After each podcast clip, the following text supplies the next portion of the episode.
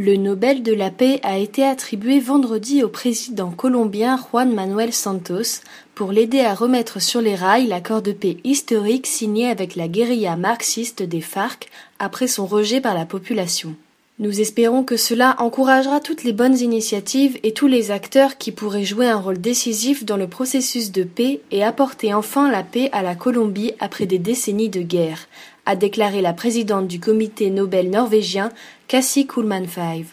Ancien faucon devenu colombe, M. Santos et le commandant en chef des forces armées révolutionnaires de Colombie, Rodrigo Londoño, alias Timoleon Jiménez ou encore Timochenko, ont signé le vingt-six septembre un accord historique pour en finir avec un conflit vieux de plus d'un demi-siècle.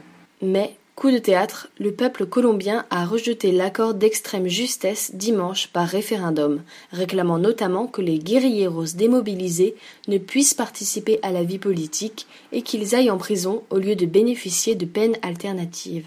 Il y a un vrai danger pour que le processus de paix s'interrompe et que la guerre civile reprenne, a mis en garde Madame Kullmann Five.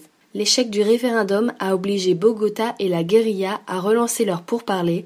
Il avait aussi poussé les experts du prix Nobel de la paix, qui avaient fait de la Colombie leur grand favori, à revoir leurs pronostics. Mais en apportant tout le poids symbolique du Nobel, le comité dit vouloir remettre les partenaires du processus de paix en selle. Le fait qu'une majorité des votants ait dit non à l'accord de paix ne signifie pas nécessairement que le processus de paix est mort, a fait valoir Madame Kullmann Five.